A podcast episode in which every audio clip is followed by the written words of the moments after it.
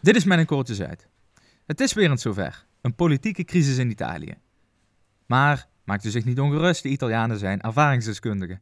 Maar liefst 66 maal wisselden ze van regering sinds de Tweede Wereldoorlog, dus ook nu zal er weer maatwerk worden geleverd. Zeker nu ook crisissolver numero uno Mario Draghi van stal is gehaald. Vandaag in mijn kortjes uit Super Mario Draghi in een bros Italië.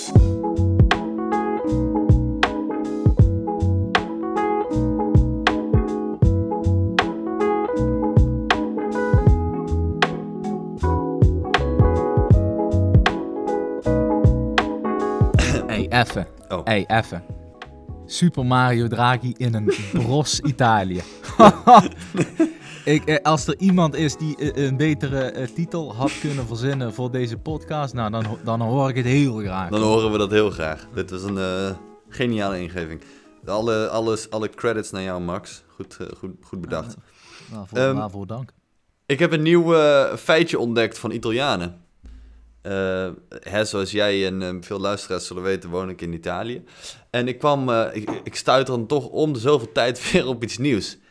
Ehm, wist jij dat Italianen afzuigkappen hebben die niet werken? Maar echt iedereen. Ja. Dus, ja, dat is mij ook opgevallen. dus die hebben een afzuigkap boven hun, een, een gasplaat hangen. En die afzuigkap die zuigt nergens naartoe. Die, Nou, of ja, niet naar buiten, zeg maar. Ja, ja, ja dat, dat sowieso. Hij zei, dus er is geen uitgang. Ja, eh, maar, eh, ja, volgens mij werkt het zo, dat zuigt wel, maar dat zuigt in een soort filtertje. En dan, ja, dat is een beetje halfbakken gedoe. Maar ik zou je het nog sterker vertellen. In 9 van de 10 gevallen, ook in die appartementen waar ik heb gewoond, functioneert dat ding niet eens.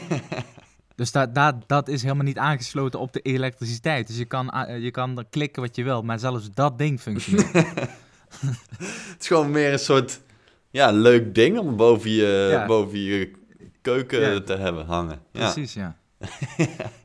nou, dank eh, voor deze info. ja. Volgende keer als je op vakantie bent in Italië, let daarop. Afzuigkappen werken niet. Hey, maar eh, iets anders. Je zegt het. 66 regeringen sinds de Tweede Wereldoorlog. Eh. Volgens mij 20 in de afgelopen 30 jaar. Ze wisselen hier bijna ieder jaar van regering. Mhm. En eh, nu afgelopen weken, afgelopen maand, was het weer de laatste aflevering in, het, eh, in deze soap. Eh, premier Conte, die mocht aftreden. En ehm, ja, in Italië hebben ze dan de gewoonte om een zakenkabinet aan te stellen. En Mhm. dat hebben ze nu gedaan. Super Mario, Mario Draghi, oud president van de Europese Centrale Bank. Die hebben ze van stal gehaald. En die mag de kar gaan trekken. Want de president, hè, dus de Italia, Italië heeft ook een president die een beetje boven dat, die partijpolitiek staat. En een beetje hetzelfde als onze koning. Eh, Mattarella heet die, oude man, wit haar. Eh, Echt een oude, oude knar is dat. Hè? ja, en zijn, eigenlijk zijn enige functie is dus lintjes doorknippen en vlaggen hijsen. En dan nu dus een zakenkabinet samenstellen. Eh, maar hij zei, ja jongens, we kunnen verkiezingen gaan houden, maar dat lijkt me nu niet handig. We zitten midden in een, in een economische, en, eh, economische crisis en een pandemie. Dus ik eh, trek gewoon de meest competente Italiaan die ik kan verzinnen. Die, haal ik, die, die, die bel ik op en die laat ik Ja. naar Rome overvliegen. Heeft hij gedaan. Als die daar al niet woonde. Ja, dat ja. Ik weet niet waar die Mario Draghi woonde, maar volgens mij is het een Romein. ja, volgens mij ook. Ja, klopt. Eh, trouwens, jij zegt zakenkabinet. Ja. Tussen neus en lippen door eh, zei je dat, maar wat is dat? ja, een zakenkabinet is eh, dus een, een kabinet, dus het clubje ministers, inclusief de minister-president, die dan dus voornamelijk bestaan uit, uit, uit ambtenaren. Dus mensen die hun carrière hebben gebouwd binnen een, een ministerie, in plaats van politici. In, in Nederland eh, hebben wij toch veel meer mensen aan het hoofd van een mini- hè, ministers, aan het hoofd van een ministerie, die eh, gewoon politici zijn. Eh, denk aan, ja, Mark Rutte. Die is, ah, oké. Dus een is- vertegenwoordiger van een politieke partij, van een Juist. politiek ideaal. Dat Ja. vind jij een politicus. ja, ja, precies. Want nou ja, in Nederland heb je er een aantal. Denk aan Vert Grapperhaus. Die man die heeft zich nooit met de politiek bemoeid. En die was gewoon, wat was hij, topadvocaat op de Zuidas. Mhm. Eh, nou, toen op een gegeven moment had Mark Rutte een nieuwe minister van Justitie nodig. En eh, heeft hij Vecht gebe- gebeld. Maar tot Ja. die tijd was Vecht nooit met politiek bezig. Ja, ja. Eh, oké. nou ja, en een zakenkabinet is dus een, een kabinet waar het, eigenlijk het, het grootste deel van de ministers uit zulke soort vechtjes bestaat. Aha. En dat Oh, dus die dus. Mattarella, die die is dus bezig met dat te organiseren. Sterker nog, hij Ja. heeft dat gedaan door middel van eh, het telefoontje naar Mario Draghi. Ja, want Mario Draghi zelf is natuurlijk ook geen politicus. Dat is een man, zo, ja, een technocraat. Een, een man die van de cijfers houdt, die, die diep in de, ja, in de instituties van de Europese Unie eh, ge- gezeten heeft. Ja, Ehm, maar die niet per se een man is van het, eh, ja, het is geen stemmen, stemmenkanon, of hoe zeg je dat? Stemmen, stemmenmagneet. ja. ja, kan die misschien nog worden, weet ik niet. Ja, ja. Eh, maar dat is niet nodig hè, in, hun, eh, in hun systeem. Hij Nee. hoeft- mensen hoeven niet op hem te stemmen. Hoe zit dat? Ja, dat is dus ook wel weer raar. Nou ja, misschien eh, moeten wij gewoon een klein beetje kleur bekennen. Want ik denk, en ik denk dat jij het met me eens bent, dat Mario Draghi wel echt het allerbeste is wat Italië nu kan overkomen. Die man is echt een enorm competente Ja. ehm, leider, econoom. Ja. Eh, zeg maar, als er iemand is die weet hoe je een grote organisatie als een, eh, als een land weet te, te besturen, dan is Mario Draghi het wel. Ja. Ehm, maar inderdaad, hij heeft dus nooit één stem van het Italiaanse volk ge- gehad. Eh, Mhm. Hetzelfde gold voor de vorige, dat was premier Conte. Die heeft nooit één stem in het Italiaanse, van het Italiaanse volk gehad. Dus Mhm. dat is wel gewoon raar. Ehm, ja, maar hij is natuurlijk, jij zegt hij weet hoe hij zo'n land moet besturen of bestieren, weet Ja. ik het. Eh, maar dat is, hij, hij is een monetair econoom. ja. Maar landbestuur is natuurlijk meer dan alleen maar monetaire economie. Zeker, zeker. Ja, ja, kijk, zijn, zijn cv is natuurlijk wel... Ja, misschien moeten we het daar zo eens even over hebben. Hij, eh, hij heeft natuurlijk een cv van, van, van hier tot Tokio. Eh, Ja. echt bizar. Ja. Ehm, hij heeft in de afgelopen 30, 40 jaar... heeft hij natuurlijk een gigantisch netwerk opgebouwd. Zowel binnen Italië als eh, internationaal. Ehm, dus, nou ja, wat, wat ik ervan begrijp is dat Mario Draghi alle topambtenaren in Italië persoonlijk kent. Dus ehm, Hij... hij, lijkt me nogal wiedes. Ja, hij heeft wel de contacten die je nodig hebt om, eh, ja, om zo'n zo, gebeuren te besturen. In plaats van iemand die net aankomt waaien en zich eerst nog moet, overal moet gaan introduceren. Nee, hij, hij werkt al 30, 40 jaar samen met die mannen en vrouwen die daar Ja. die topfuncties binnen die eh, ministeries bekleden. Ja. Was voorzitter van de Italiaanse Centrale Bank. Ja, Als voorzitter van de Europese Centrale Bank. Ben je ook geen, ben je ook geen nietsnut natuurlijk. Eh, ja. Dus ik denk dat ze met hem wel, eh, in ieder geval wat betreft monetair beleid. En, want daar gaat deze crisis in principe over. Hè? Want we, eh dit kan als, misschien voor de luisteraar een beetje aanvoelen als van de hak op de tak springen. Maar die, ik snap natuurlijk wel de reden waarom een monetair econoom van zijn statuur nu gezocht wordt. Omdat het in deze crisis gaat over het verdelen van de centjes. Ja. gaat het in de meeste politieke crises wel over het verdelen van de centjes. Maar nu, nou, een dikke 200 miljard. ja. Dus dat is dat Europese steunpakket. Ja. En dat was natuurlijk dat was de, de reden dat het vorige kabinet viel met Conte. Want eh, iedereen, nou ja, als er 200 miljard te verdelen valt, dan staat iedereen vooraan in de rij en willen ze allemaal eh, beslissen waar dat geld naartoe gaat. Maar heb jij een idee hoe dat politieke eh, verhaaltje een beetje in elkaar zit? Want ik snap dat er natuurlijk eh, beef is over hoe dat, hoe dat geld eh, verdeeld moet worden. Maar wat is, zijn de politieke consequenties daarvan geweest? Hoe, hoe zijn de kaarten geschud daar? Ja, nou ja, het, het gaat altijd weer vrij chaotisch in Italië en toch ook niet per se heel rationeel. Dus wat ik zei, er viel, wat was het, 200 miljard te verdelen. Premier Conte was de, de minister-president en zat natuurlijk in een coalitie. Eh, en, er, en er was één mannetje, Matteo Renzi. En dat eh, doet misschien bij sommige luisteraars een belletje rinkelen. Eh, dat is Ja. namelijk een oud premier van Italië. Die zit in de coalitie en die vond dat, het niet, dat, dat eh, de manier hoe Conte dat geld wou verdelen, dat, eh, dat kon niet. Dat was niet de juiste manier. Het moest totaal anders. Is een beetje... Met als hoofdargument, want, want Nou, hoe wilde ja. Conte dat en hoe wilde Renzi dat? Weet je, uiteindelijk ehm, was dit meer... Dit was, dit was een soort politiek eh, gokspel dan dat dit echt eh, over inhoudelijke argumenten ging. Dit was Mhm. gewoon Matteo Renzi, die wist als ik met mijn kleine partijtje, Viva Italia heet het geloof ik, eh, heel Ja, klein 3% partijtje. van de, Ja. 3% van de stemmen. Precies. Als ik eh, nu mijn ministers uit de coalitie trek, dan valt de regering. Ehm, en dan heb ik kans dat in de nieuwe regering ik misschien wat meer ministers kan onderhandelen. Meer, meer macht in die nieuwe regering kan krijgen. Ehm, dus hij hoopte op meer. En één manier was om het hele gebeuren te laten klappen. Een ander eh, ja, scenario wat speelde was dat hij heeft heel lang ermee gedreigd om die ministers eruit te halen. Eh, in de hoop dat Conte zou zeggen: Nee, nee, Renzi, blijf alsjeblieft zitten met je ministers. Weet je wat, we, we geven je nog twee ministers erbij. Twee, twee, twee functies. Mhm. Dat heeft hij dus niet gedaan, Conte. En toen heeft Renzi gezegd: Nou, dan kappen we ermee. Eh, heeft hij dus midden in een. In, in- ja, dit, dit is bizar hè. Dus dan ga je dat midden in een pandemie doen. Trek je je ministers eruit, klapt zo'n eh, coalitie. En is Italië in één keer weer stuurloos. Bizar. Nou, die, die heeft volgens mij... Dat is een Florentijn, toch? Die Renzi? Ja, Die in ieder geval wel eh, eh, burgemeester van eh, Florence geweest. Ja, nou, volgens mij net iets te veel boekjes van Machiavelli eh, doorgespit, die rat. Ja. Want die, gast is wel een gehaaid ventje, hè, die Renzi. Ja, ja, ja, ja. Er gaan ook geruchten dat hij nu aan het azen is op een hogere topfunctie, bijvoorbeeld die van secretaris-generaal van de NAVO. Dat hij dat hoopt te bereiken. Ik weet niet hoe hij dit allemaal aan het spelen is.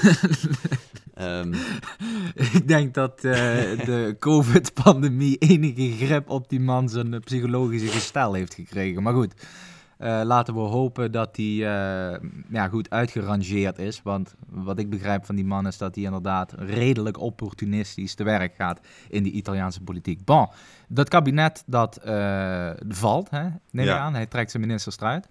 ja, ja, en, En dan, dan? eh, dan heb je dus Mattarella, de president. De president van de Italiaanse Republiek. De man, de allerhoogste man die er is. Een beetje dus onze, onze koning. Ja. Die zegt, ja, we gaan geen nieuwe verkiezingen houden, want COVID, je weet het. eh, ik ga gewoon een, een aantal capabele mannen en vrouwen bijeenzetten. Eh, en ik wil dat die het gewoon, eh, het land in ieder geval de komende tijd gaan besturen. Want we, we, we, we hebben er nu geen baat bij om weer een heel politiek circus hiervan te gaan maken. En dat zie je dus ook. Hij heeft, eh, nou ja, Draghi gebeld. En Draghi heeft nu een kabinet samengesteld. eh, wat eigenlijk voornamelijk nationale eenheid uitstraalt. Dus er zitten mensen van de extreemrechtse kant van het politieke eh, arena.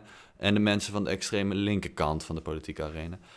Ehm, dus die zitten allemaal samen in een, in een kabinet. Het helpt in Italië ook dat je 23 ministeries hebt. Echt, weet je, los van het, het standaard eh, mini- ministerie van Justitie, ministerie van eh, Financiën, hebben ze ook dus het ministerie van eh, het zuiden, zuidelijke, de zuidelijke regio's. Ze hebben een ministerie van gehandicapte zaken, Ja, ehm, las ik ook, ja. technische innovatie, nou ja, een hele hoop. Dus er vallen een hoop, een hoop baantjes te verdelen. En dat Ja, heeft lekker. Draghi goed gedaan. Wat versta jij trouwens onder extreem links in Italië? Partito Comunista? Nee, ja, nee, er is eigenlijk niet echt Of een heel extreem links. PD. eh, Partito Democratico. ja, maar die is dus ook niet meer echt links. Als ik het goed zeggen. begrijp, zijn die best wel rechts geworden de laatste tijd. Ja, Italië, die, die, die switchen ze soms gewoon, hè. Dan Ja. heb, denk je, nou, die partij die is vrij links. Drie jaar later zitten ze in één keer aan de rechterkant van het spectrum. Ja, maar dat, dat verwijt krijgen sommige Nederlandse partijen ook natuurlijk. Hè? De Ja. VVD bijvoorbeeld. Die krijgen dan het verwijt van VVD-stemmers dat ze te veel naar links opstaan.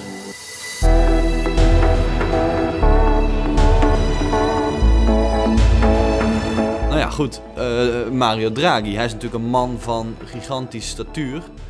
Eh, je zei het al, eh, voorzitter geweest van de Italiaanse Centrale Bank. Maar misschien wel het bekendste is hij als voorzitter van de Europese Centrale Bank. Ja. Want hij heeft ons tussen haakjes, de Europese Unie, toch wel door een redelijk wat eh, crisis geloodst. Hoe, hoe, wat, ja, wat door, heeft door, één, door één, hè? Door één crisis. de De eurocrisis? eurocrisis, ja. Ja. Hoe, hoe heeft hij dat gedaan? Wat heeft hij, wat, wat heeft hij daar dan mee te maken? Wat, hoe heeft hij dat geregeld? Ja, jij zegt hij heeft ons daar doorheen geloodst. Eh, ja, ik snap wel wat je... Je bedoelt natuurlijk dat hij met die speech, die, die speech eh, over die investment... of op die investment conference in Londen, dat hij zegt, we'll do everything eh, it takes. Ja, dat wordt toch wel vaak. eh, de, daarvan zeggen mensen dat met, met, met die ene zin. heeft hij Ja. eigenlijk de Europese Monetaire Unie gered. Ik weet niet hoe ver dat dan. eh, waar is. Ja, oké, akkoord. Nou, daar zit natuurlijk wel een kern van waarheid in. Want heel even de context. Wat gebeurde er? Wat was er aan de hand? En, en, hoe heeft die, en wat heeft die ene zin daarmee te maken?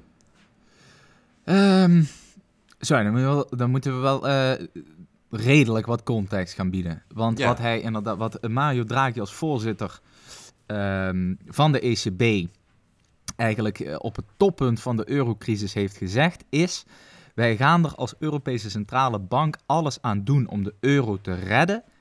En geloof me, dat zal genoeg zijn. Mhm. Ik weet niet of we dat, eh, dat zal vast en zeker. Het is een, een of ander lullig zaaltje op een, op een investor eh, bijeenkomst in Londen 2012. Een of ander klaslocatie is wereldberoemd geworden. Die uitspraak, maar het is echt eh, alsof hij voor, voor, alsof tussen neus en lippen door bij de koffie nog even een uitspraakje doet. We zullen het er wel even onder zetten. There's another message that I want to tell you today is that within our mandate, within our mandate, the ECB is ready to do whatever it takes to preserve the euro. And believe me, it will be enough. Het, het heeft er natuurlijk ook mee te maken dat ehm, ja, voorzitters van de Europese Centrale Bank er nu meestal niet onbekend staan om hun ja, hele extreme uitspraken en hele Nee, het zijn, het zijn meestal niet mannen die net, net zijn uitgevallen bij eh, de Kleinkunstacademie en de cabaretschool. Dat zijn, toch Het zijn gewoon altijd de- hele degelijke, saaie technocraten. Juist. en als er dan dus één zo'n... ja, Nou ja, en die Mario Draghi doet dan toch best wel een lijpe uitspraak. We gaan er alles aan doen om de euro te redden. Ja, Ehm, maar dan toch even de context. Want eh, goed, er is natuurlijk een, in 2012 was natuurlijk een eurocrisis.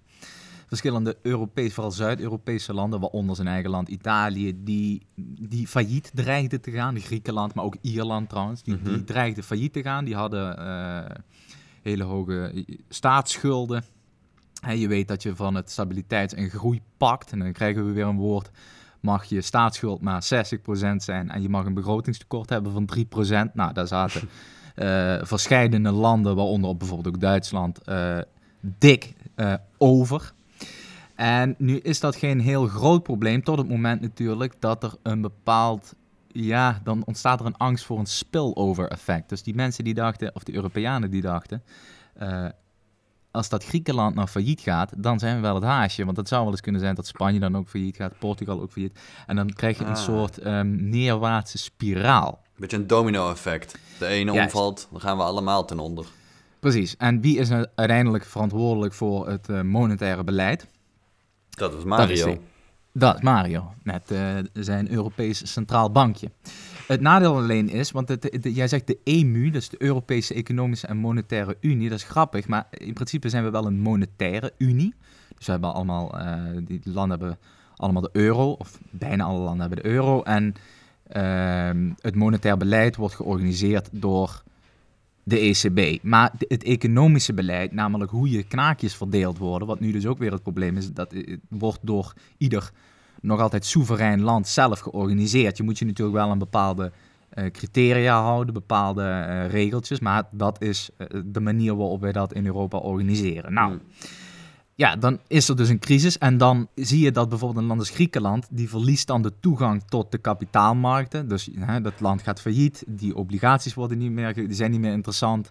Dus eh, de enige remedie om zo'n land te redden, die kan niet meer worden aangewend. Snap je wat ik bedoel? Dus een, het land heeft een dikke zak geld nodig om, eh, om de kop boven water te houden. Maar het komt niet meer aan geld omdat geen hond meer wil investeren in Griekenland, omdat het dreigt failliet te gaan. Nou, op zo'n moment is het wel eens handig als dan de Europese Centrale Bank, de monetaire autoriteit, mensen met een redelijke hè, staat van dienst, als die zeggen, nou maak je maar niet druk, wij regelen het wel. Ja, ja. En die uitspraak, die is, ehm, ja, die, die, die, zon- zonder dat ze het eigenlijk hebben geregeld, bleek die uitspraak genoeg te zijn om die markten te, te, te kalmeren. Ja, ja. En uh, even later hebben ze natuurlijk ook, dat is dat hele verhaal met dat quantitative easing. Ik weet niet of je dat iets zegt, met die outright monetary transactions en dat soort programma's. Hè. Dus het, ja, nu wordt het wel, moet ik dit ook uitleggen?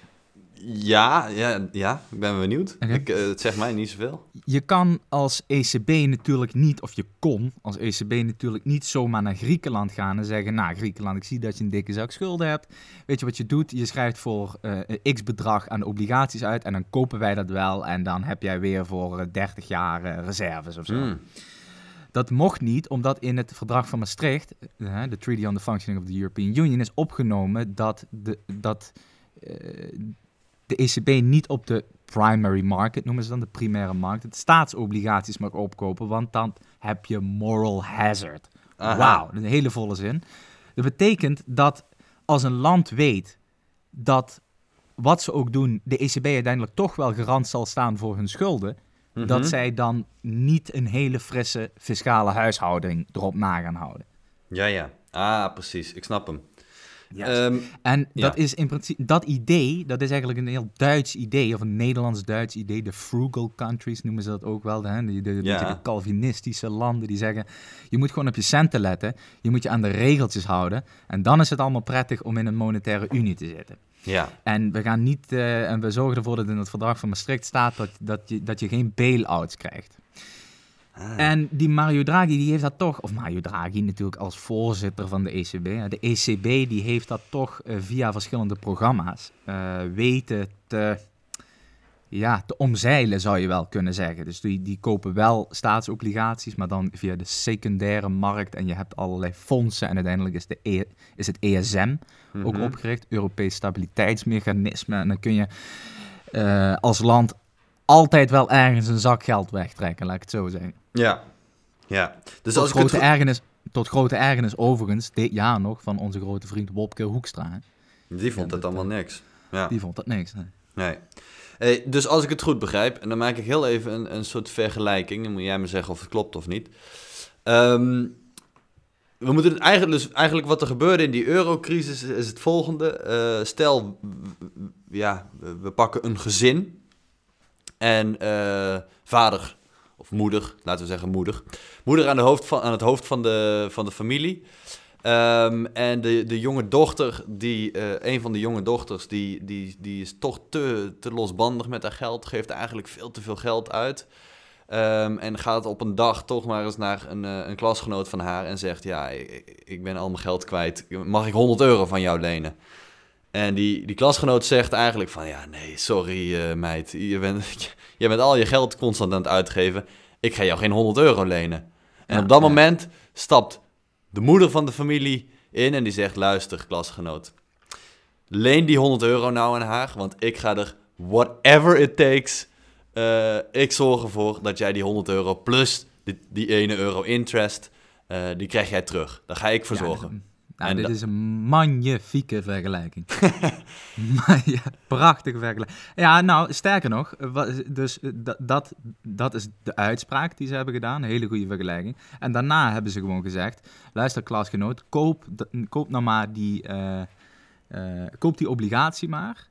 Koop ik hem van jou. Ja, oh ja. je? Dus dan heb je niet de primaire aankoop van de obligatie, maar de secundaire aankoop van de obligatie. En dat daar hebben ze dan net via die uh, zeg maar die Europese uh, regelgeving aangaande, hè, dat monetaire uh, en dat economische beleid, hebben ze daar toch mazen in de wet weten te vinden. Um, ja, dus de oplossing hiervoor, hè, dus het monetair verruimen van, die, van dat soort problemen, dat noemen ze dus stimulus. Dat hoor je wel vaak. Mm Je mhm. stimuleert, je, zorgt dat dat, dat, dat dat geld voorhanden blijft. Ja. ja. Even heel makkelijk gezegd. En dat is het tegenovergestelde van austerity. Dus uh, ja, hoe moet je dat eigenlijk zeggen? Zuinigheid. ja, vinger op de knip houden. Ja, vinger op de knip houden. Dat is een beetje die, die, die ja, laten we zeggen, een beetje Noord-Europese strategie. Ja. ja. dus dat je, hè, de, wat is het, de zeven vette jaren, uh, jaren en de zeven magere jaren. Nou, in ieder geval, dat is het grote verschil tussen het handelen van de ECB voor en het handelen van de ECB na uh, Mario Draghi. Mhm. En inderdaad, je zou kunnen zeggen, want de Europese Unie bestaat nog steeds. In 2012 bestond de kans dat die uh, zou komen te eh, vallen, of Ja. vervallen. Ja. En eh, dus in die zin zou je kunnen zeggen dat Mario Draghi inderdaad ervoor gezorgd heeft dat we nu nog een Europese Unie hebben. Nou, nou, dat is dan toch eh, een bedankt Mario, denk ik. Mario, bedankt. Althans, nou ja, ik kan dat me is- voorstellen ja, dat het toch redelijk grote crisis was geweest als die, als die Unie uit elkaar gevallen was. Ja, nou, dat eh, akkoord, maar da- dat is een eh, super complex economisch debat. En het ligt er ook maar net aan, aan wie je dat vraagt, eh, Hmm. welk antwoord je daar dan op krijgt. Ja. En overigens ook uit welk land diegene komt. Want er zijn natuurlijk landen die eh, veel meer eh, profiteren van de Europese Unie dan anderen. En er zijn zelfs landen die eh, naar verluid veel beter af zouden zijn als ze helemaal nooit waren toegetreden tot die Europese Unie. Waaronder bijvoorbeeld Italië. Maar goed, nogmaals, dat is echt. eh, Mhm. He- dat, dat debat laten we vooral over aan de, aan de monetair econoom.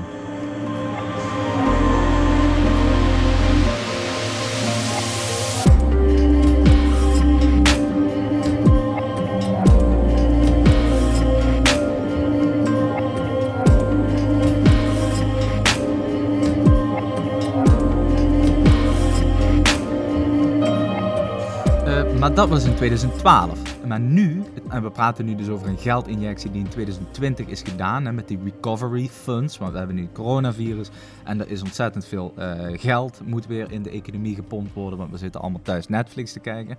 En eh, in Italië is twee, en natuurlijk Italië is zwaar geraakt land hè, door de coronacrisis. Die krijgen dan 200 miljard. Mhm.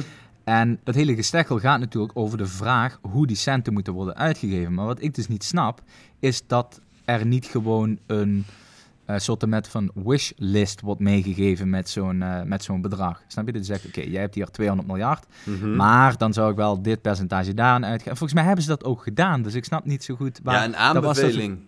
Ja. Oh ja, dat is nooit een keiharde... Ja, volgens mij is dat wel een afspraak hoor. Ik weet nog dat eh, Wopke Hoekstra met een big smile uit die besprekingen kwam. Van, yo, we hebben het gefixt.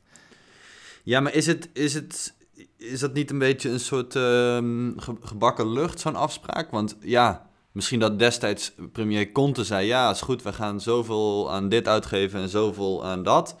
Nou ja, Conte zit er niet meer. Dus wat is die afspraak nog waard? Ja, nou, dat, eh, het blijkt maar weer eens een hele goede vraag te zijn. Maar En- ik heb vernomen dat Mario Draghi dus Mhm. ook nu in dit geval helemaal geen minister van Financiën of iets gaat aanstellen. Dat hij het allemaal zelf gaat fixen. Nou ja, hij heeft wel een minister van Financiën. Maar hij heeft eh, gezegd, ik ga zelf die 200 miljard verdelen. dus Oh ja? eh, jullie bekijken het maar. Ja, kijk, weet je, uiteindelijk moet iemand het doen. Eh, en het is, ja, weet je, in Italië zeker. Dat is natuurlijk echt een, een, een, een dogfight als het gaat om het uitdelen van zulke gigantische bedragen. Iedereen wil daar natuurlijk eh, een stukje van meepikken. En eh, Draghi ziet de buil hangen. Dat gaat natuurlijk, Mhm. dat gaat natuurlijk mis als, als we allemaal ons eigen ding voor eh, trekken. Dus hij heeft gezegd, ik, ik heb kennis van zaken. Ik weet hoe je met zulke bedragen om moet gaan. Ehm, ik denk dat hij daar gelijk in heeft. En eh, dus ik ga, dat, eh, ik ga die centen uitdelen. Ja, Nou, ik ben hartstikke benieuwd. Sterker nog, ik denk dat dit wel eens een ontzettend goede zet is geweest van eh, onze grote vriend Mattarella. ja, dat denk ik ook. Ja, nou ja, we moeten natuurlijk niet te heavy fanboy zijn. Want uiteindelijk, weet je, blijft het natuurlijk ook maar gewoon Mario Draghi. Ehm, maar ik denk dat het wel eens, nou, ik denk dat het geen verkeerde keuze is voor Italië. Het is in ieder geval een stuk beter. Kijk, het probleem in Italië is natuurlijk dat ze vaak, eh, als ze mogen stemmen, houden Italianen gewoon heel erg van eh, populistische heethoofden. Die eh, op de bühne staan te schreeuwen wat er allemaal mis is en welke migrant nu weer de schuld heeft. Dan is het wel eens fijn als er zo'n saaie oude technocraat als Mario Draghi naar binnen wandelt en zegt: Jongens, doe even rustig. Eh, ik regel dit wel. Ik ben het helemaal met je eens. Goed. Eh, oh ja, nog iets. Ja, voor de vroege luisteraars van deze podcast. Vanavond, dus dan hebben we het over dinsdagavond 16 februari. Ehm, even kijken, om 8 uur ben ik samen met nog wat, eh, met, met wat andere vaste luisteraars van de podcast te vinden op Clubhouse. Dat is een nieuwe social media. Eh, ja, als je ervan gehoord hebt, als je het hebt, eh, join ons. En ik zeg nu join ons, maar ik heb eigenlijk geen idee hoe je hoe je dan in die, eh, die room kan, kan komen. Ik weet wel, nou ja, je kan op onze Instagram. en dan de link die op onze Instagram staat. Dus de link in de bio. Dat is de toegang tot de room. Dus dat is vanavond om 8 uur. En je moet een iPhone hebben. Ja, je moet een iPhone en je moet die app hebben. Ja. En dan gaan we het hebben dus- over eh, de Nederlandse verkiezingen. Die komen natuurlijk aan. Maar Nou, dat wordt ik gewoon... wens eh, jullie heel veel plezier, want ik heb natuurlijk eh, een Chinese, Chinese prul in Ja. klauwen. Die functioneert overigens even goed als apparaten waar je wel in zo'n babbelgesprek terecht mee kunt komen. Bon, dames en heren, jongens en meisjes, u wordt bedankt. You.